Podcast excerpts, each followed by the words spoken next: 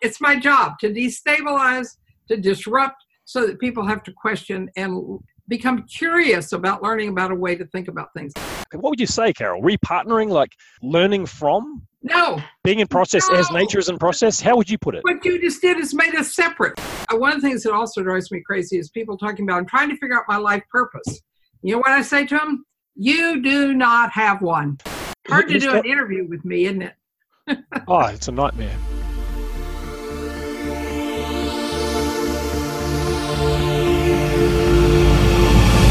Well, hello there, greetings, and welcome on back to the Making Permaculture Stronger podcast, episode number 19. And I tell you, this conversation is an absolute firecracker. Like I'm, st- it was like six or seven hours ago. I'm still kind of buzzing, and my mind is still kind of reorganizing itself around so much of what was discussed. My guest is Carol Sanford, a radical, disruptive contrarian, as you'll soon find out doing fantastic work, uh, part of an incredible community, uh, an advocate of what she calls living systems thinking, which has so much to offer permaculture, and she does a bunch of stuff in collaboration with permaculturists. And just yeah, let's dive on in and enjoy. And I'll join you again at the end and give you some links to her work and um, tell you what's going on with making permaculture stronger in general and all that kind of stuff. Okay, so here I am uh, very excited today to be in conversation with Carol Sanford. Thank you for joining me, Carol. Glad to do so, Dan. Thanks for inviting me.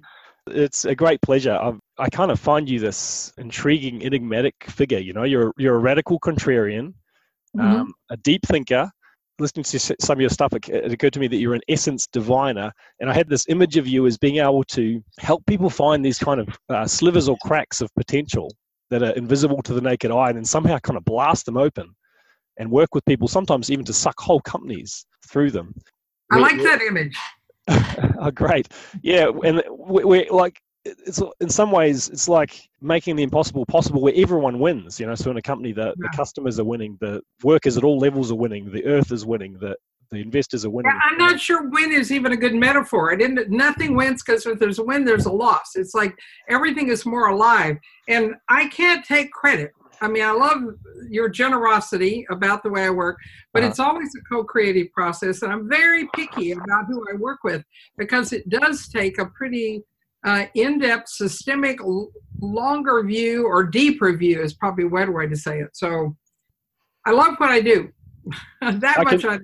I can see that. You know, I love the feeling, as we'll explore during our chat, you talk about things like essence and potential. And I get the feeling from your own energy in your podcasts and writings. It's like, well, you're walking the talk, you know, it's happening for you. I, I to share, you'll know of Ethan Sol- Soloviev, initially Ethan Roland. Is Ethan Roland? He's a permaculturist. Yeah, right, right, yeah, right. He's done some cool. Soloviev, right, yep, right. Yep. We've been in touch because we got into permaculture at a similar time, 15, 16 years ago. And I remember one time, and I went back and found it, and I'm sure he'd be happy for me to share this. He said that working with Carol Sanford has been unbelievable, disruptive, difficult, very, very regenerative. Her school was amazing. Ever since I read those words, I was like, wow, Carol Sanford. I'm going to check Carol Sanford out.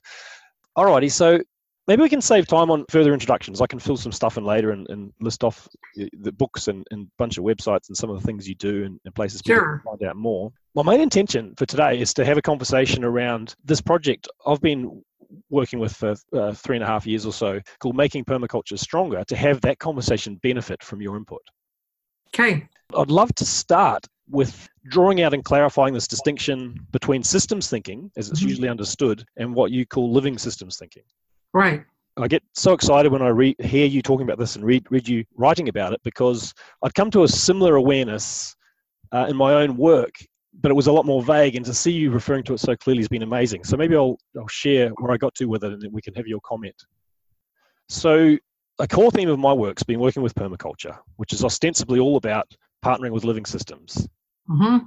And what I've noticed though is that we so often default inside and outside permaculture to ways of seeing and ways of being in process that, as far as I can tell, come from more of a mechanical perspective than a living systems perspective. So the way I've, I sort of see it is a lot of what's called systems thinking actually still starts with the idea of separate objects or elements. Right. And then it just it brings the emphasis though to the links and flows, the relationships between them, and then talks about emergence and the pithy statement about the whole is greater than the sum of its parts and all that. From this place, when we come to create something new, we default to the idea of assembling parts to create the whole, as if we can build a whole living system, something like we'd build a, a Lego construction, which is, we both know that doesn't work. Another example is the idea of design process itself as a linear sequence. So there's something that we could put into a flow chart where I, I and I followed that up and I, would be curious to come to the topic of feedback later, which I know you've written a book about recently, which originates in a cybernetic mechanical context also. But mm-hmm. I, I, discovered the whole idea of a flow chart comes from the factory floor. You know, the idea of the machine separate from the next machine by a conveyor belt. And we think about design process in that way. Right. And a big a big break there is that this idea of master planning where we do the planning or the designing and then we kind of put that little master plan on the conveyor belt and that goes out to the implementation team where there's a separation between the thinking and the doing or the designing and the implementing which again we both know doesn't work when you're working with living systems. And yet these understandings kind of sneak in to domains like permaculture and to me contradict the essence of what it's all about. Um, so yeah I was, i'm excited to see you honing in on that and bringing that to your work. And i was just wondering if you could comment on, on that distinction between systems thinking and living systems thinking I, it's really helpful to actually understand how this happened because it a lot of it came out of using the industrial revolution and the building of machines which were not cybernetic at that point. They were analog you know ran along a line. And then as it became a powerhouse in this country and in Europe particularly people wanted to be able to be like the machine and our education system was established about the same time, and it was done with exactly the same model. It's like a production line. And the way production lines are made is they're made up of, as you said, parts that run progressively in one direction. So when you get a school system that's behind the entire process, then every education process is like that, and every it then spills over into all the work systems that are in not for profits and eventually into families. Now, there's one thing you didn't speak to, but it really helps understand the disaster that this had created, which is once machines, we were enamored of them and couldn't imagine doing anything else. It was discovered that they didn't work as well for trying to control people. And there was a guy named John Watson who came in and said, "Well, of course, they're not. People are not machines. They're they're um, they are controllable in the same way. And if you'll give me money, I'll go build a lab here at Johns Hopkins and I'll develop a way, and I guarantee you, you will be able to control your people very shortly eh, thereafter the way machines do. That John Watson is the founder of behaviorism, and of course, what he did is when studied rats. And so, if you manage to work with rats, his theories are great. If you don't, they're not. So even he, when he was studying a life form, you know, went from machine to something that's alive, he segmented it out from its ability to function as a, a living creature. And so we have two sets of theories that cause us to fragment and to linearize and to see everything as problems. That's the other thing that happened out of this is we cannot imagine working on anything without first defining its problem. And that's part of every research project, it's part of every doctoral dissertation. And so the mindset that not only is it fragmented, but now you've got to find a part of that that has a problem. And now you narrow in on that and you discover a solution. Living systems do not have problems. I, I dare you to show me a forest that is sitting around in some session or a, a, I grew up a lot in farming and then I was married to a forester where I used to tease my husband all the time, and I said, "Well, what are the what does the forest say is the biggest problem?" He'd laugh at me because the problem-solving mind is the fragmenting mind. So living systems instead are looking at the interactive, dynamic nature of that which it takes for the whole to profit and evolve.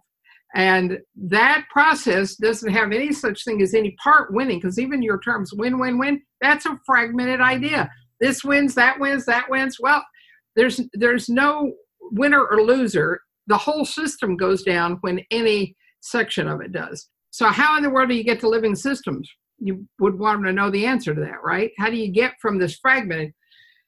um, I'm sorry to tell people that it's not a list of things you can go do, and then you're no longer doing the fragmented part and the machine version, and now you're doing living. You actually have to build a different mind. We have done so much damage to our way of seeing the world, our perspective, our paradigm we hold, that we literally cannot conceive of it. So when I say to people, watch something alive in your mind, like watch a frog, and people think in order to understand a frog, you have to cut it up, put the names on it, name what each part did, and somehow that would add up. What you do to understand a frog, if you can't go into a forest or a pond or something and be frog like, is you literally have to image it working in context. We don't have a mind that can do that. We can't image things alive and dynamic and changing it. There is also no transactional nature within any of those living systems. You have to see how the systemic effect is happening. Now, I'll be happy to describe to you, and I've got a big part of this in the, the book that's not out yet, the one you don't have, number five, which is the regenerative human about how you go about building that mind and how I learned this from my half Mohawk grandfather. You know, he grew up for a very brief time on a reservation in Oklahoma, which is another long story about how in the world a Mohawk from the Northeast got into Oklahoma. But that process of learning to see the world differently requires being raised differently or else getting immersed in it. And of course, I do that with companies because a company can't actually understand its clients, customers, unless it can understand them in the context of the ecosystem they are in and the ecosystem which they're a part of. Part's not a good word. Part is a fragmented word. So you have to watch yourself all the time, right? So it's an aspect or it's a window, and words are a good way to catch yourself.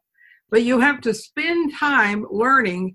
And if you want to hear about that, I'd be glad to describe at some point what are the principles and the way you go about learning to see a living system. But you were right on. Yeah, beautiful. I would love that so much. Oh, yeah, I'm, I'm, feeling this excitement building. So you probably don't know this. I, I was at university. I was 15 years or something, I, I, and I had a PhD in psychology. And I started with with Watson. And of course. I got, I got into B.F. Skinner, and for a time, I was actually a, I'm embarrassed to admit this to you, Carol Sand, but I was a fan of B.F. Skinner. Well, almost all of us were. When I entered, I worked on a doctorate in psychology too, and uh-huh. I went in the cognitive direction. But yep. you had to start. You had to do, you know, a survey of everything. Yep. And I remember when we were studying John. Well, of course, by then it was B.F. Skinner. Most we were studying. Who remembers yep. John Watson? And I remember at the time an internal part of me rebelling, but I wanted to get my doctorate. I took the courses. You did what you had to do, except when it came to doing my dissertation, I got in tons of trouble over and over again because I could not do the behavioral view, which is the way most science is defined now. Well, you're a recovered behavioralist. That's right. Yeah, I, was, I just had a flashback. I, I, got an interesting conversation with a cognitive psychologist on, on a boat on a ferry once because I was wearing a T-shirt that I had made up, and on the front it said something like "behaviorism is better," and on the back it said "I'm with Skinner." and I, I, did a third year project on chickens instead of rats. They were using chickens in this perspective for the reinforcement. Oh my goodness! Yeah, but that wore off pretty fast. And the way I tend to work is I immerse in something deeply and then find its edges and its cracks and it falls away and, and get on to the next thing. What, one person I ended up having a lot of respect for was John Dewey, the American philosopher who sure in 1896 he wrote that article on the reflex arc concept in psychology where he was he was striving towards a more authentically holistic approach where rather than saying stimulus and response. Because i mean we might come back to this later on actually. One thing i, I realized in my, my time with psychology was that psychology when it started was a it was posturing as a science right? And it was a young science and the pressure right. was on because physics had already was years ahead, biology was years ahead. So it kind of had pressure to measure up and deliver the goods and, and, and prove that it was a science science to its older siblings.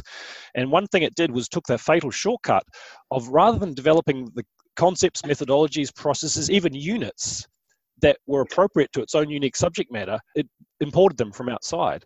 So it ended up with like ideas of mechanical causation from physics and and in particular from biology the idea of stimulus and response which is what right. watson in a sense was the well my last book that came out in december at the end of last year six months ago is called no more feedback cultivate consciousness at work and what i did is went and looked at the history of how feedback got into our system. And it came in exactly where you're talking about wow. something called the Macy conferences, which were primarily physics scientists, a uh, few other sciences, not, not, many earth sciences, but, uh, or excuse me, biological sciences, mostly earth. But the psychologists showed up for exactly the reason you said they wanted to. And they had no ground to stand on. And so all of the ideas that came out of physics, which feedback does, I mean, feedback is literally the process of working with a governor on a, a, production something spewing oil whatever mm-hmm. that the, you get it gets feedback the governor gets triggered and it shuts off an overflow well just image that's exactly what you're trying to do usually when you talk to people i'm going to give you feedback or give i tell people feedback is the it doesn't even work with rats which are alive it is the thing that works with machines and it all came about because psychologists had no foundation and so they adopted completely the physics descriptions. And out of it came the writings, and their names were on it, all the psychologists at the time, mm-hmm. until the human potential movement reacted not only against the behavioralists, but also against this idea that people were like machines. Mm, yeah, fascinating. Yeah, I remember the Macy. I followed, you know, look back through that was Margaret Mead, Gregory Bateson, Ashby, Norbert Wiener, all those, all that whole scene. Yeah, that's fascinating. They, they weren't the biggest voices in it. You, you okay. and I go look for people like them, the big voices, and I can't even remember their names are not popping in my head. I have a lot of them ah. in the no more feedback book, but they were primarily physicists, ast- including astrophysicists right. and people. So yeah, anyway, fascinating. And I'd love to come back to feedback. Like that's a case where I'm like the whole feedback thing. I'm like, damn, because certain things like brainstorming, I'm like, yeah, I'm, I'm with that. Feedback, I'm like, oh, Carol, come on can I just have a bit of feedback? You know, sometimes. No, I, I love and it. it doesn't it. exist in nature.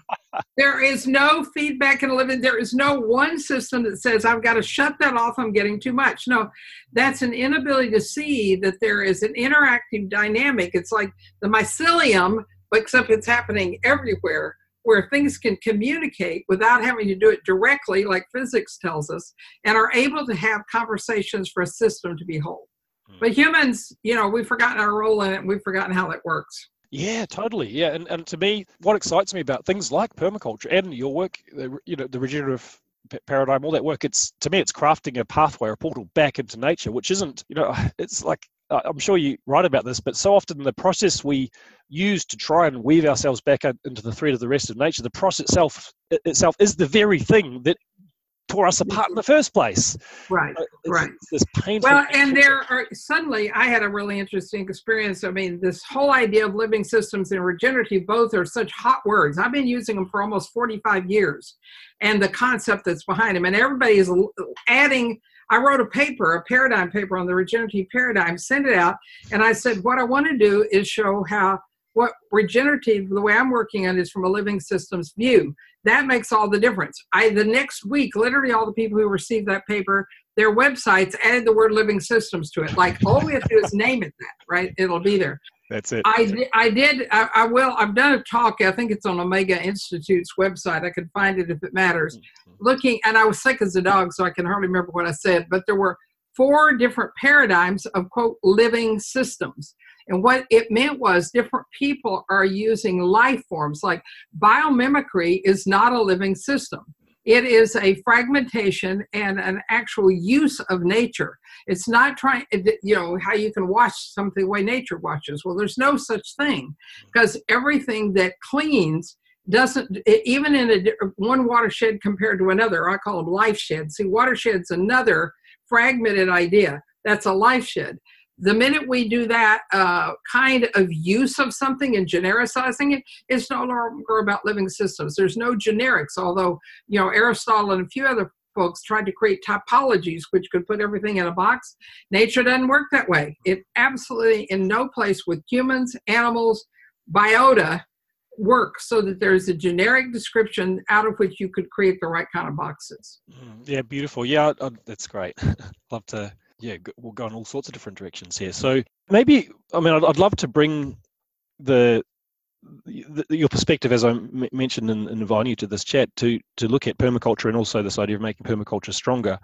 Um, mm-hmm. Yeah, I mean, just a real quick comment on biomimicry. I, I feel very similarly, and a, a, big, a big part of where I'm coming from is you know, bio, because permaculture is also about mimicking nature or creating na- nature mimicking systems.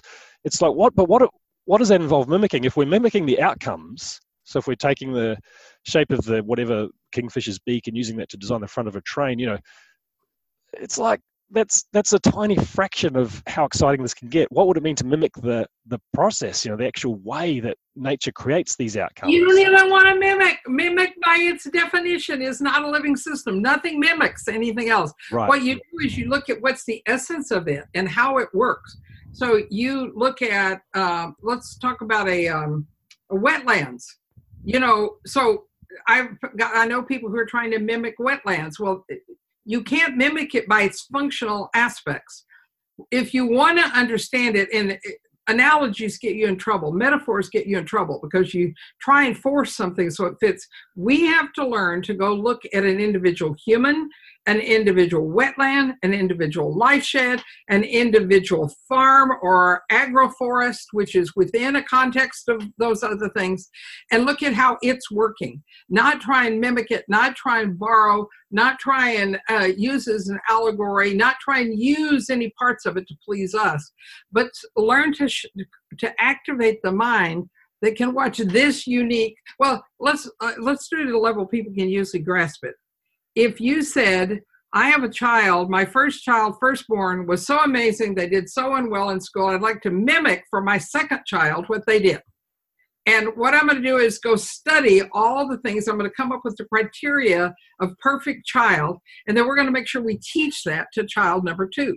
Um, and we will work on any specific problems that show up of child number two who can't do what child number one did uh, I mean, it breaks your heart even to hear me go through that description, right? To think about that poor second child and actually that poor first child who somehow is now supposed to be the perfect child.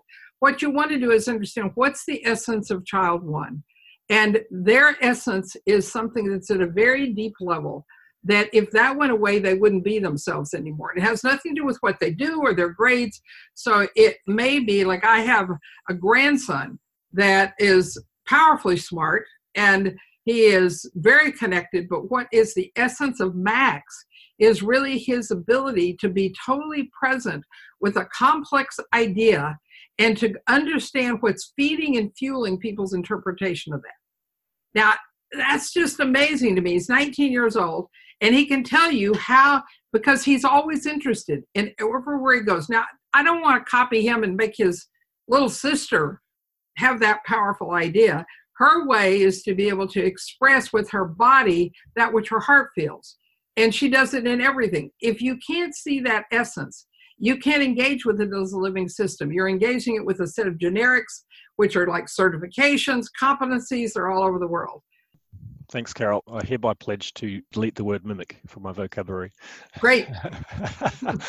and uh, as you talk, it's not. It, it is the wrong word. You know, I'm, I'm talking about. I don't know. No, it's it, the wrong idea.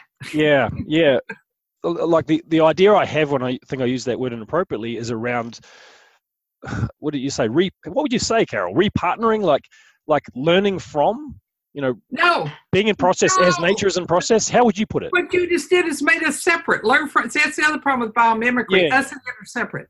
Yeah. we're not yeah. nested at any moment. You have to regenerate it at every moment time for each person wherever they are.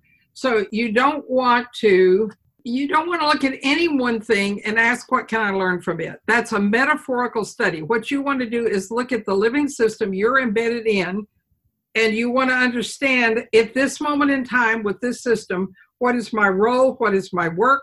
How is this system working? How can i support and give and engage? How can i receive what it is that's mine to receive in this process? So there's not partnering is not even a good word mm-hmm. because it's role in the system. Uh, one of the things that also drives me crazy is people talking about i'm trying to figure out my life purpose. You know what i say to them you do not have one. you are a human being who has a role in a system.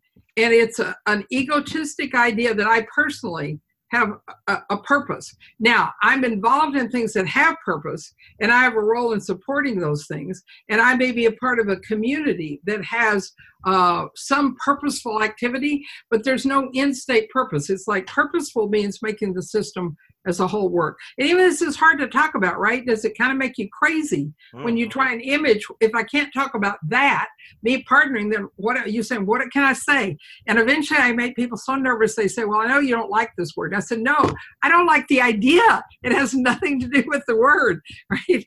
And you know, it's my job to destabilize, to disrupt, so that people have to question and and become curious about learning about a way to think about things. And of course, I mostly do that with companies. You're trying to do that as a permaculture uh, practitioner. When you go in, people say, Well, I'd like the color red here, and I would like a certain color thing. And you're saying, You know, well, have you even noticed how the water moves here? And whether, and that if we get rid of all animals, and you want me to do this in a way there's no animals around, the system can't stay alive because it depends on the and you think they're crazy and they think you're crazy. Well they do the same thing except usually i can find a handful dozen two dozen four dozen over my lifetime folks who get what i'm talking about and they've never been able to be understood in the world around them or they've never been able to make sense of the craziness that people had about how they ran businesses. So we get to educate everybody in the organization and i've done that with dupont I have done it with seventh generation, with uh, so large and small. That process for me is is about making the business work well because business is very powerful. But I'm really working on building the capacity for living systems consciousness in every person in that organization, every member in their family. I do the podcast, the Business Second Opinion, so people can see how I think when I look at the insanity. And I examine Harvard Business Review one article at a time, taking a living systems view and showing why and how crazy we end up designing things because we have the wrong mind this old crazy mind that's used to fragmenting and thinking like a machine and, and was educated and probably was a high achiever did really well in school because they were able to do that fragmenting work but they're not much used to whole systems mm, No, beautiful. Yeah, I, I did have that consciousness going into this Was like, Oh shit, it's not like I'm going to get off the hook. Carol's going to grill me, and and I felt a little fear around that, but also the deeper excitement. And now, Okay, now well, I want to just keep going and get as much out of this as I can. Now, I'm not going to give up though. I'm going to. Sorry, I'm going to I'm gonna have one last attempt at getting to something to see if you're okay with it. So I'm down with that. We're not the futility or the the wrong ideaness of talking about mimicking nature, even learning from nature, even partnering with nature, because it all implies exactly as you say that prior separation of, of yeah what about this, Carol? Re-becoming the nature we already are, something like that.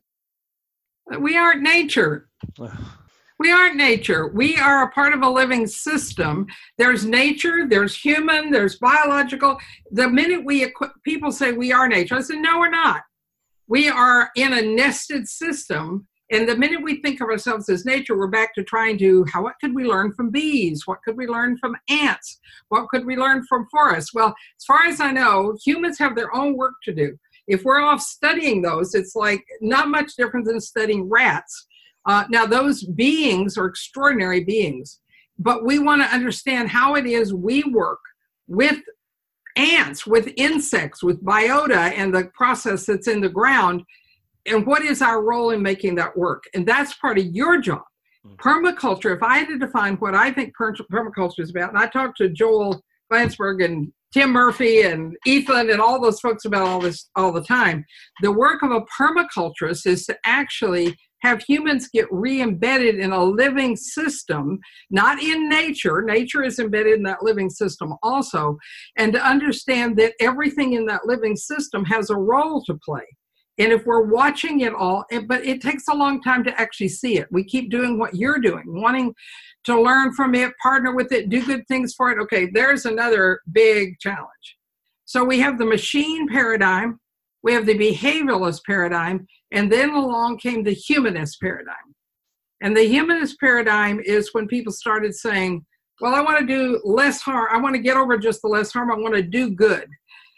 I would like to introduce you to a few hundred thousand native peoples, indigenous peoples, in countries around the world where well intended humans came in and said, We want to make your life better. We're going to separate your children from you and we're going to put them in schools, not let them speak that old language and make them learn to speak English, learn them, have them learn to be a Christian person.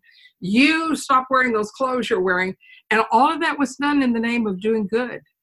Every bit of it, every colonization process is in the name of doing good. Every taking over of every piece of land, peace. There's no peace. So you have to catch me, stop me. I can't use the word peace. Every aspect of a living system, we have to learn to be able to see it work and not think that it is our job to do something good. And the environmentalists, you know, and I'm using that term intentionally, saw that sometime back, like in the 80s when I was watching environmentalists and PETA, you know, to stop the misuse of animals, all trying to do something. But the problem was that they weren't actually, they were, the way they wanted to do it was stop humans from interfering. Because they could say, oh, yeah, the problem is humans don't know and they can't know. Well, that's not true. They can know and they have an obligation to learn to understand all this. And if they can learn to understand and see it, then they can be in the process with it. But they are never about supposed to be doing good. So when I hear, I often say to people who are in the sustainability movement and other uh, circular economy, all those, those are about doing less harm. Let's just reduce, reduce, reduce the impact. That's if we go back to our children analogy, that's like saying beat our children less. You know, doesn't make our children healthy. So the process of learning to be able to see these as living entities, which we are engaged with, and not our job to do something to, and not our job to run away and do nothing for fear we will do harm. It is our job to learn to have a mind that can see life at work and what role humans play in that process. All right, there's one of my tirades on one of your words. Yeah, beautiful. so, I mean, I'm, I'm going to have to sit with that. That's pretty much everything else you've said. It's like, I feel like I can, I can grasp it at least, you know, and it'll take some time to catch up with it. But th- this idea that we're not a part of nature, that nature is embedded in the living system and we're also embedded in the living system. Yeah, I guess I'll just take some time with that, but I'm, yeah. I'm grateful for that prompt. Get back to me. I will. I will. Yeah, I'll follow you up on that one for sure. Now, I'm quite keen to get into the tangible reality of. Okay, so a lot of our listeners right now, including me, is one of them. we we work as permaculture design consultants. So, so we walk right. into a property. There's some people there. We're encountering a land that has been made a piece, right? It's been it's been right. partitioned out by fences, and these people um, and we're brought in to support them on their journey of developing this landscape. And one thing I thought it would be useful for me and, and listeners to, to explore with you is applying the way you'd approach coming to understand that li- living system or things like going through existence, what gets presented to you, which includes the problems that people will tell you about, going through that down into the essence and then moving from essence to potential to development of potential to you know so, so on up through the these these regenerative principles you, talk about. And i'd love to explore this idea of how you th- think about parts and wholes there are no parts. I paused so you could say that. Wholes within wholes, nested okay. wholes. Yeah, yeah. Well, I'd, I'd, really, I'd really love to break that open with you. That excites me. So there's a couple of perspectives, and I feel like you, you would have an affinity for some version of them, possibly not my wording of them, but I'd love to, to see how you think of it. So one of them is this idea of nested wholes, and Arthur Koestler, and the idea of a holon, and the idea of a holarchy. It's nested wholes all the way up and the way down. Yeah, it, perspective on that. What do you think about holons and holarchies?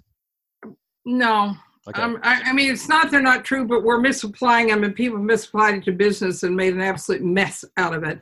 Uh-huh. I do believe it's better to think of as wholes within wholes because often what people do with holons is they actually begin to look at parts and they say it's a holon no it's part. No well there's no such thing. So i think it's a trap that people have taken something out of physics. It works when you work with lasers. Mm-hmm. and again the metaphor obviously gets in the way and gets us in trouble. So not a big fan but i'm a great fan of the idea of nested wholes. And the reason is that it forces the mind to keep understanding the whole in which something is embedded.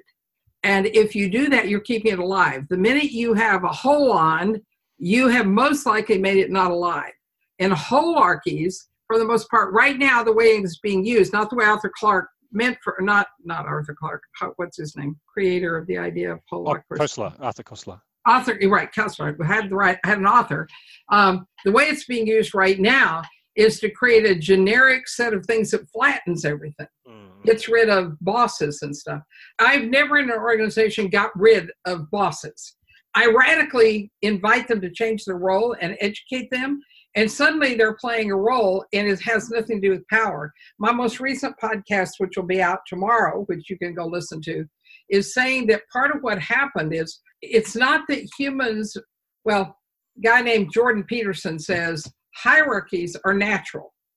And I argued in this podcast that he's right, but completely wrong about what he means about it.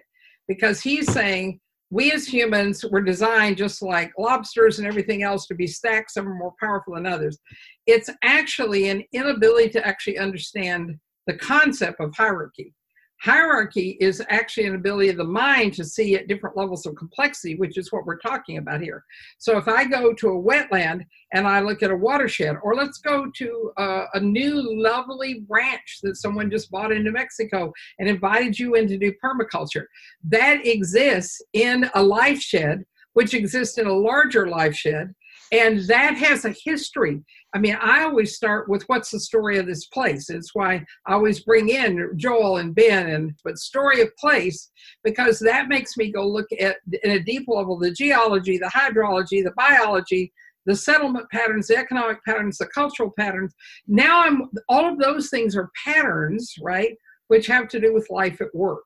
So if I get into the idea that I'm trying to flatten everything, I'm back into a flatland view, which is very easy to fragment. And that's what I see people doing. So I love wholes within wholes because it mandates that your mind see each of them alive and working in an interactive dynamic. Mm. Hey, tell me what you think of this, um, Carol. You've used the word aspect as a, as a, an alternative to piece, part, fragment. It's not an alternative. It's a different window. It's a different idea. It's not a thesaurus. You yeah. want to know the difference? Sure. So, it, you know, the facet in a ring has to do with how the light hits it. It doesn't break up the ring, and an aspect is the same kind of thing. It's a facet, it's an ability to see through a different door. And the more windows you look in, the more you're able to see it. Part breaks it away from the whole, and now it's not alive. Uh, and so not working. So it's not a substitute. It's literally a different mind at work. Mm. Yep. Appreciate you got that one. Yep. And Hard to do an interview with me, isn't it? oh, it's a nightmare, but it's a beautiful nightmare. and I'm and I, I'm, and I'm, I'm up for this sort of stuff. I love it. I'm not feeling like oh, like I'm I'm, I'm good. made to look like an idiot in front of Carol. It's like no, this is great. You're I'm, not. I'm, take, I'm, taking, I'm, I'm taking no a hit for the team. Historically, aspect was also a verb, so aspecting was something you could do. Right. I use this in my work where aspecting is to see in the whole, to see in system. Right. Exactly. There we go. All right. I thought you'd like that. So that just made up for all your behavioralism. and the yep. study of chickens. That's right. Yeah, yeah. Pushing red and green buttons. Now, this is the other perspective, and I'll be really fascinated to see what you make of this, because on the one hand, you talked about the problem with metaphor and analogy and, and laser stuff from physics. On the other hand, I know that you're a fan of, um, or at least you refer to the work of David Bohm and the implicate order, that stuff. Right. And a big influence on, on me is a, a, guy called Henry Bortoft, who was not only a student or a junior colleague of, of Bohm, but also of John Bennett, who in turn was a student of Gurdjieff. And one of the ideas that I've been getting value from in my work from Bortoft, and just pardon my use of the word part, just we, we can unpack it. I'll let you go with it. Great. so I talk about moving from a representational to a holographic way of perceiving a system. So in right. the past, you run into a site and as a permaculture designer, the idea can be like, I've got to run around, I've got to map every tree, every water flow, every da da da. And when I understand all these parts, then I can assemble a picture and then I will arrive at an understanding of the whole. What Bortoft says, no, that's complete. There's a, there's a different way of, he's influenced by Goethe as well, where contained within each, let's say, aspect of the whole okay. is information about the whole. And so right. if I sit, if I get into a relationship with this tree, which sits within this 100 acre farm, this tree, there's a lot of information in this tree that, that I can learn about the whole. And one of the most beautiful examples of, I'll share a couple just quickly. One is Tom Brown Jr., the tracker, who, who I think of because I've heard you talking about your time with your, your grandfather at the age of seven. Right, right. He taught me tracking, only I didn't know that's what he was doing. Yeah.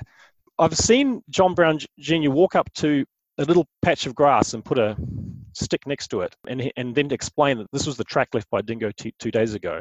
And so he's mm-hmm. looking at an aspect of the situation and then he'll proceed to tell you the, the gender the age the which way it was looking where it was injured the, the fullness of its bladder you know all that stuff. So he's he's reading a lot into the whole from this little aspect. And then david holmgren the co-originator of permaculture who i tag along with on reading landscape excursions sometimes similar sort of thing. He'll pick up a rock you know a little rock and hold in his hand, and that like it's like the whole.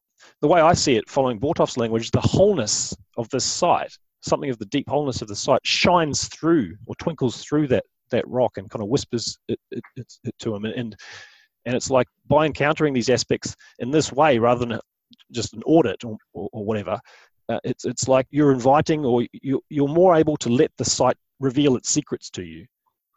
So I wanted to see what you made of all that. Yeah. So uh, there's an inherent problem for most people listening to what you're saying. And it's the same thing. I don't know whether you know Mark Morey, who's also another tracker. Yeah, but he's also in a part of my change agent groups that Ethan and Joel and Tim and all these guys um, hang out with me. One of the things that happens is people think you're actually getting it from the rock or the piece of scat or the adding up of all this stuff. You are not. The mind, and I know this from watching my grandfather, the mind was not about the particular pig that we were talking about.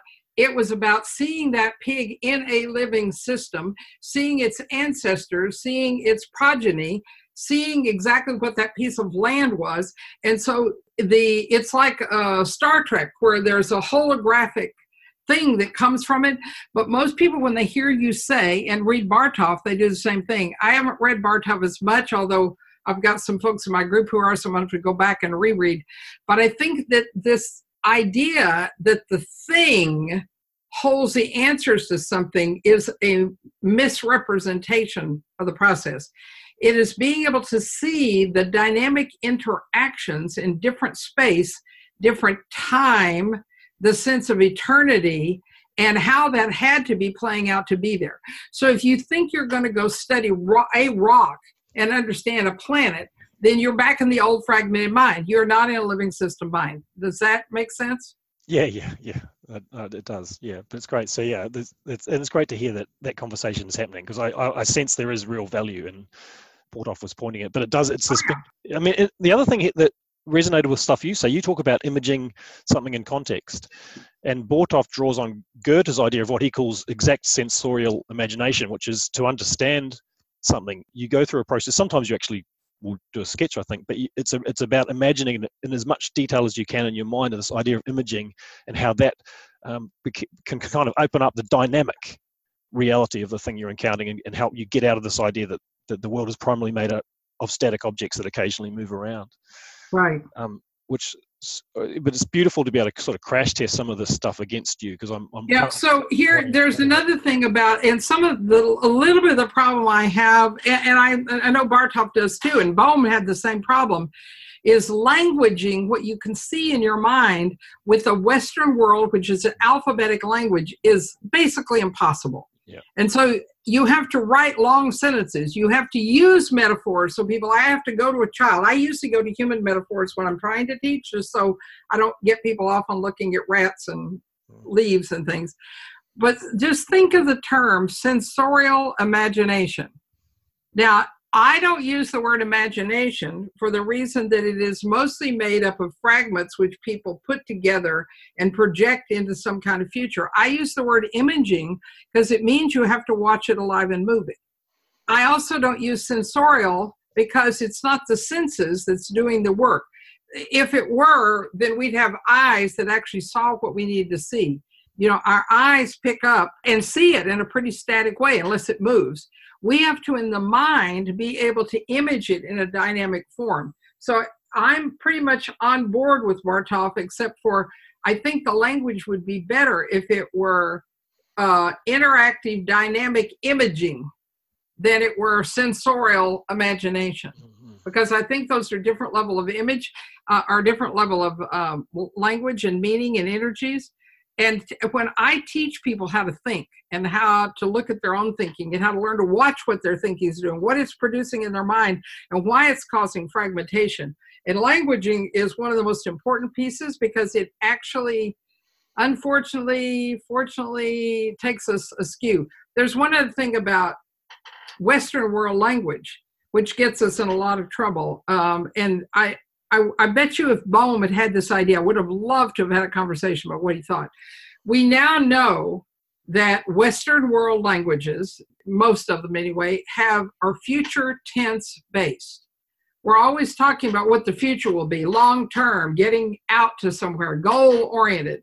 Whereas Asian ideographic languages languages are present tense based. Now, that doesn't sound like a big thing, except it means you can live in the present and you're not always trying to project to the future. So, for example, in my world, you can translate this to permaculture if you'll help me. I say strategic planning, what is it? And people say long term thinking. I said, no, has nothing to do with long term thinking. Strategic thinking is how do I be here? How do I engage now in a way that this could work the way it needs to be working? And I do that today, and then today, and then today, because it's that process of getting over the future tense and getting and and we know as a result the chinese who are present tense thinking believe it or not they have safer sex than all of us in the western world they save more money uh, they tend to not get into debt that, because they don't have a sense of that they've got to do something for the future. They say, nope, got to do it now, right now. Hmm. So all of those things compound, and we got off on that because of Bartof and mm. uh, that's.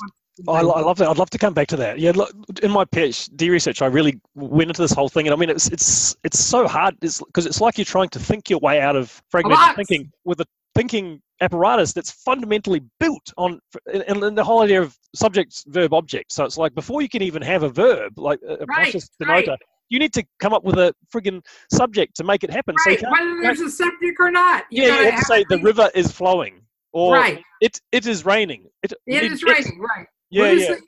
yeah eh, that's now right. all so, these are problematic yeah, yeah, but at the same time, it's oh, I I I, I love this statement I read years ago from Quine, which was ontology recapitulates philology. You right. Know? Yeah, the the structure of the reality as we understand it is actually a reflection of the way our language has sliced it up. Right. But coming back to this idea of fabricating versus generating, yeah, and we'll see how we go. We, I think it'll be fun to come back to the idea of essence and encountering a landscape and some people in terms of practical insights for permaculturists. But uh, did I just I just said fabricating versus generating? What I meant was what you were just saying. This idea of being in the present, and that's a huge thing that I'm grappling with and working with. Is that just the power of this idea that we sit down and we intellectually think about a plan for the future, and then we impose the plan, and how that completely destroys your ability to be present and right. to do the right thing as opposed to and to see things alive because now they're dead. They're on a plan and we're implementing a plan. You've killed it. You've destroyed it before you even start. Exactly.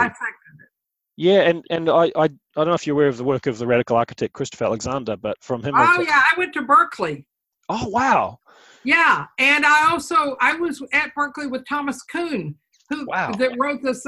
I mean, I'm old, and I was there when those guys, and Christopher was still younger but uh, yeah, no, I know Christopher Alexander. I don't know him, but I know of him and sat yeah. Well, I mean, he's I would he's probably the, the primary inspiration on a lot of my thinking in my work. And one distinction I've gotten from him is between fabricating and generating. Where fabricating is upfront planning, master planning, right? Then effectively opposing it. And he says that because no one can predict even the reality of how a building is going to get built, let alone a living system, it's impossible to know you know and and so to try and plan it up front means that what you're building it's fragmentary and it has to be full of mistakes. So any master plan is effectively a big assemblage of mistakes that you would right. then try and uh, impose on the world, as opposed You'd to. It'd be better if you developed a set of principles yeah. and concepts, and then went to the place and began to understand how you join with what's there. Hundred percent, yeah, and that's what he means by generating as the alternative. So, how do you, in real time, how do you generate by being deeply present to what's going on here and now, and yeah. then honing in on what's how do we transform the situation toward life, towards beauty? And and okay we've made the move. Now the now the whole thing is different. It's different. Okay what and and just that's coming why back you to have that to regenerate it every moment because its aliveness is different than it was before. Exactly. Yeah there's no just, perfect pattern that you should yeah, be following Hundred percent, yeah, and I, I love your talk about because the thing with Christopher Alexander, he wrote a book called The Pattern Language, which people inappropriately interpreted as another set of things to assemble.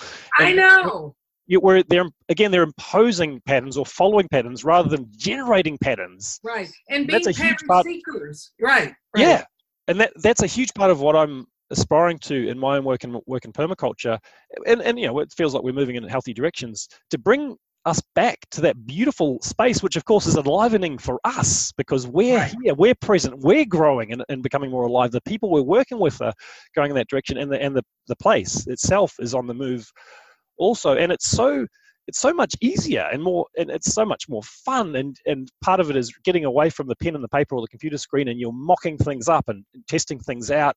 And you're also um, decentralizing the process itself rather than it being the domain of these these experts that come in and i'm the permaculture designer i'm going to tell you what to do for the next so you just said a word i realize i don't like and i'm trying to think why and what it means. I think i know why. All right. Decentralizing. Okay. So all right so we just we take something which was supposedly central and we put in lots of location of course that's seen as a positive idea right now. You decentralize Yep. work. Yep. but what it actually means is fragment for the most part and it means not understand the essence so that each thing that is an aspect of that whole could work from it. I got to go do a podcast on that. I got to go look up what is going on with this idea of decentralizing. I think it's not a good metaphor but I Mhm. can't argue with you at the moment, except it doesn't feel right. oh that's good you can't yeah you can't you can't kind of complete the blow or whatever No, But- can't. But you've made me curious. I'm going to go play with it.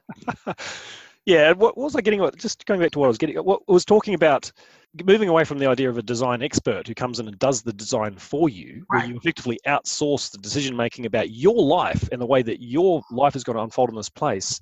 These days, I construe my work as not, I'm not a design, I'm not a permaculture designer, I'm a design process facilitator where I'm going to support you to, to Right. to hold this process because it's your process and it's the very process of uh, you know one of these fundamental human things of being part of co-creating your own house your own home your own place and the point being that at some point i'm going to leave because I'm a, I'm a consultant that's coming from outside and if i've left you with a pretty plan you don't really understand you're effectively screwed as opposed to if i've left you with with the beginnings of some sort of process literacy that lets you be in the present and un, un, unfold from your own Yeah. essence toward your own potential then I mean that's a whole different thing, right? I uh, I'm doing a, a new book I mentioned a moment ago called The Regenerative Human, Mm. uh, which is related to what you're saying just now. The, re- the regenerative human represents nine nodal roles on the planet that humans play. That if they do it regeneratively, society would work almost without fail. And one of those is designer, because everything gets designed at some level, even if it's a split second before we're engaging, and we have a way of thinking. And what I describe what I think is the essence of each of these nine roles, and it's an action learning project. I would invite you and anyone who hears this podcast to reach out to me at carol at carolsanford.com and look at maybe getting involved in this action learning project. For example, the designer, which I don't know how many listeners you have, but whatever number they are, if they're in permaculture or they're in any roles designing for other people's use, they need to know what the essence of that role is. And it is not doing for someone, right? It is about articulating in a way that is totally transparent or, or visible what an essence to essence connection is. The essence of this place with the people at this point in time in a stream of things that have been happening, which have an essence of the story of this bigger place. And it's your job to really bring that present. And even if that's running a meeting, somebody hires an event planner. It's understanding this essence to essence connection that brings to life the story of this place. And I'm engaging with people so that they go try out a set of things I offer. They go see how it works. They come back and listen a little more. They go out and try again. Then they send me a story. And they either end up in one of my books or one of my podcasts or my trash can if they can't write it in a way I can use. that is so great. I mean, I- I've, I've hung out with Bill Reed and Joel Glanzberg, who you've mentioned, and Joel's coming over in a month or so. We're going to make some trouble together. And Oh, so yeah. I've had some exposure to this idea of essence to essence relationship. And after doing a workshop where they were both there a couple of years back, I brought that layer to my work. Where in the past, I'd been doing something similar in terms of trying to get to the, the depth of what, what are you really about as the people? What's your essence? And also the landscape. But they gave Mhm. me the realization that sometimes you can even go deeper than that. You go to a place Yeah. that, where it's just like, That's right.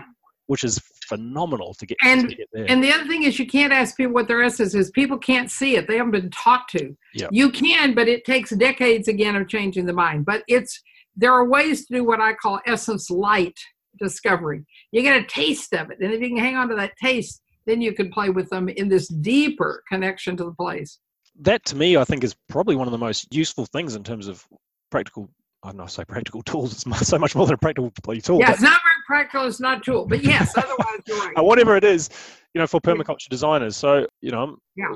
Conscious of timeframes and stuff, but I don't know if, if you've got a little bit longer to go into that a little bit, like this idea of fathoming or or, or whatever articulating essence in a, in a practical way. Which, which yeah, so I don't try and describe it to people. I do it with people Okay. because it's not describable. And the minute you get people with words, then they start trying to make it a doing, and it is not. It is an ability to see something. It's tracking of the human psychology of an individual.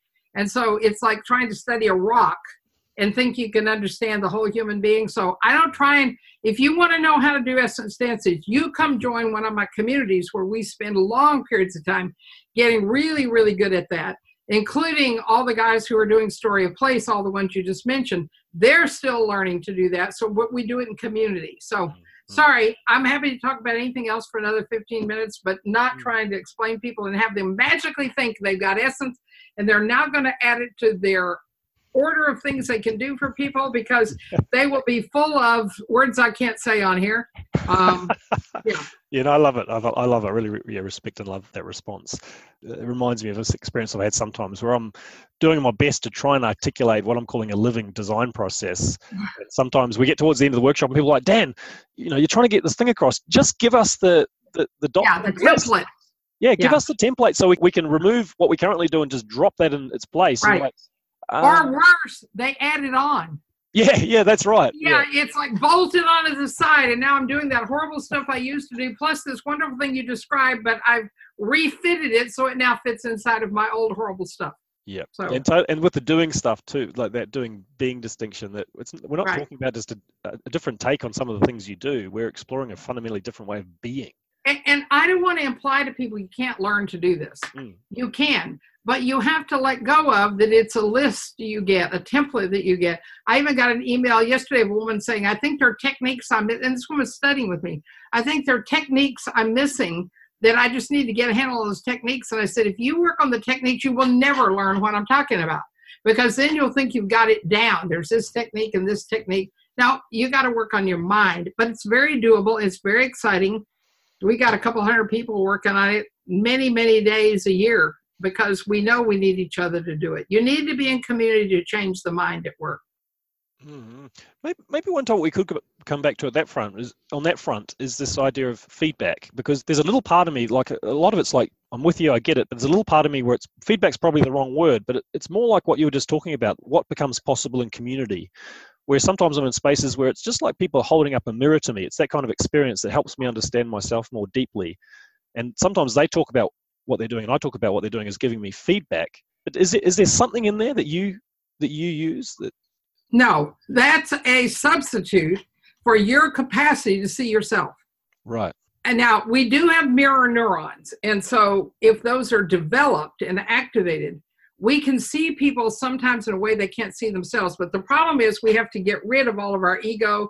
It one of the pieces of research I did for this book is just to find out uh, psychology today reports on a series of studies where people went and looked at the 360 degree and the supervisor performance review, all of those processes.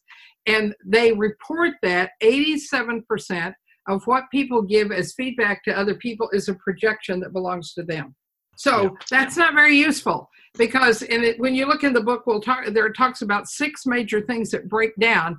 One of which is that the mind, when it hears from outside, especially when it's been conditioned behaviorally, it starts accepting that as oh my god and that sounds horrible. And or or it's equally bad if it sounds wonderful it's a projection of what i'm really good at and how amazing i am. Because it creates something in the mind that also happens in the machine which it comes from which is it creates runaway. And what i mean is the mind that heard something that was upsetting starts to try and figure out oh my god is that true? What does it mean? And they wake up it's like on a treadmill trying to process it. And if it is a good positive thing they get in their feedback then what they do is try and keep re-enlivening it. What did they say i gotta go look that i gotta read that again. Oh yeah. Ah, that's what they said about me. It's the mind that is no longer paying attention and learning to assess what my effects are as a, a living entity in a system. I am now only externally driven. So it evokes what i call external locus of control So the control is out there, it's in you. Yeah. And internal considering, which I worry about it. Now, let me give you one other really bad piece of news about feedback, besides that it is 87% projection. The other is that it's so filled with bias that it is why we cannot solve our political problems, our gender uh, discrimination, our uh, uh, racial misunderstandings, is that all of that is based on conditioned cognitive dissonance and the cognitive biases. So they're now identified, in the book, I put eight of what I think are the biggest ones that make feedback not work. But there are over a 100 biases that the brain bends toward. None of them make feedback work. The only thing that can learn to prevent those things, the bias, the projection is the capacity to see our own mind at work and seeing what it's doing. And it takes a while. It's like we have to learn to get outside of ourselves and watch and say, oh, look what I just said. Oh, look at the effects that's having. Oh, look at where did I get that from? My goodness, look at how that's driving me. That's a it's the personal development. Everything we've talked about in this hour is useless unless we're working on the personal development, the human capacity to be able to see our mind at work. So feedback is the opposite. We literally have a toggle in our brain that cannot listen to other people and listen to ourselves uh, at the same time. We tend to, because we're conditioned now to get the behavior, right, the rewards, the recognition from outside, and we've never developed the internal capacity. We default to the external and we shut off the ability to do it internally. And we raise our children that way. From the day they're young, we teach them what they should do, what is right and wrong. We don't ask them the question, How did that feel? What happened to that child when you did that? How did you feel when they did that to you? We don't develop that capacity for them to learn to see. Hmm. So I I know a woman just wrote a lovely five star review on Amazon for no more feedback, and she said this book is really amazing. It shook me up, but I don't agree with any of it. There's got to be something good about feedback somewhere, because how would we ever see ourselves? And I thought I sent her back. I said, "Did you read the book or did you try to review?" Yeah, that's that's uh, that's anyway. great. Yeah, so the yeah, quite a quite a clear answer there to my question of like, can I just hold on to five percent or ten percent? and and really about yeah, it's increasing awareness and realizing that an, an addiction to feedback can basically. You want to hang on to five percent of feedback? Well, I mean, I've been in situations, for example, where there's been three people opposite me. We're doing an exercise, and I snap into as if I'm in a workshop, and I present for a minute or two, and we stop. Yeah. One of them will say, "Try saying the same thing, but just at half speed." Which to me sounds ridiculous. It's like you know, okay, uh, it's not I do feedback. it. Okay, okay, that's, good. That's, that's not feedback. That's All right. I was talking about. So there are two things we do. the inability of us to be self-managed is a capability problem. We need to build that. Mm. The second is that anything other people gives us need to be seen as reflections mm. that come through their life experience without any certainty that has anything to do with what you just did. Yeah, yeah. So if people would say to you, "Well, I can share what my experience was," or I, I can give you a reflection, but I have no idea whether I'm right. We've just stopped the feedback. We just literally stopped the runaway in the brain. Yep. That's not feedback. Great. Beautiful. That that's You're relieved, right? Take a deep I'm breath. So relieved. All is good. That is what I needed to hear from you. Thank you. You're welcome. Yeah, yeah. Like I was saying, so much of the other stuff I've, I mean, in, in addition to the stuff during this podcast that you've, um, I don't know, just destroyed or something, or or, or, or pointed undermined, probably undermined, a little bit. Let's say, yeah doing what you do as a contrarian and a, a, a disruptor. Brainstorming and other things, it, it's like, yeah, totally get it. And I, that in permaculture, that can be a thing. Effectively, we're going to do it. We're going to look at what exists. We're going to basically do some brainstorming. We're going to come up. I mean, this it actually gets to this point. I know people who do this. They say we're going to come up with four different options for the client, and the client can pick this part of this option, that, and we'll then we'll bring those together, and, and, and then we'll sell that plan, which to me is this, this enormous tragedy in terms of what it's a terrible tragedy. Permaculture's essence and what permaculture's here to do. Oh man, I'm, I'm realizing we're about to wrap up, but that was a whole that was a whole thing. Hopefully, I can talk you to another chat sometime. I'm myself exploring this question of well, what is permaculture's essence and potential right. in the world? How do we unfold that? How do we develop that, and so on? That's what I'm really excited it's to, teaching to us as humans to play a role inside of a living system that we understand and can contribute to. Can you say that again? Probably not. Oh no, oh, don't worry. I, am recording this. I can get it later. okay. It was what I felt as I was listening to you. I think you have an educator role. Permaculturists have an educator role, which is very powerful about having people learn to see something alive in this place. So the problem with what you just described is people doing four different plans is all of those are completely abstracted from the place Mm. and the story that is in that place and the humans that are in it. It's all generics. I I've got a template I can shuffle and now okay, pick what you want, mix and match. There's nothing about that that has anything to do with life. Yeah, Hundred percent. All right. Far out, Carol. Uh, It's almost like I don't know. I feel like it's like uh, you're someone I'd have to have five conversations with just so we could actually clean up the language enough, or maybe it would just maybe maybe this would just continue indefinitely. I don't know. Yeah, there's no way to clean up the language. It's lifelong. Ask anybody who's worked with me for 25 years. yeah, well, I remember those lines from Ethan. That's Yeah. right. But yeah, well, I mean, I'm conscious of time, and I don't want to um, use up any Yep. More of your precious I, time. I got to go to dinner with some friends, but this has been delightful. Oh, thank you. It's it's been delightful for me also. It's been an absolute pleasure, and I'll link to all your stuff and you know your books. Great. I would love for people to come join the Regenerative Human if they want. Tell them how to get a hold of me. Yep. Really, where the business second opinion is growing like crazy. Share it with your friends. Mm, mm, I Um, will. Yeah. Yeah. Love to have all of you connected. Thank you Yeah. so much. Yeah, thanks for what you're doing and creating this space, this medium. I'm certainly even more motivated to to continue tuning to what you're up to, and hopefully at some point actually yeah, get across and hang out face. Yeah. Well, I have some local events down in your part of the world, so we ought to talk about that. We ought to talk about that. Yeah, maybe you can Yeah. send me some links, or I'll look them up, or whatever, and I'll certainly link to those I'll, I'll send you a link. on the show notes. All right, thank you so much for your time, Carol. You're welcome. All right, catch you later. Bye. Bye. Wow, wasn't that a fantastic conversation? wow. like, she was fully keeping me on my toes during the chat, but listening back to it, I gave it a once over, got rid of a few ums and stuff. Just lovely to feel the, the lively energy of it. And I so appreciated having that degree of attention to the ways I, I phrase things as an indication of how I think about things and this process of slowly by slowly transforming our worldview, out the way we think, out of mechanical, uh, reductionistic uh, frames. Now, I'll have a, links to various websites and, and stuff that Carol's part of. She's written four or five books. What is it? It's the there was the responsible business, then the responsible entrepreneur, the regenerative business. More recently, no more feedback, uh, and she talked on the podcast about how she's shortly going to release the re- uh, regenerative human, which I'm excited to get my hands on.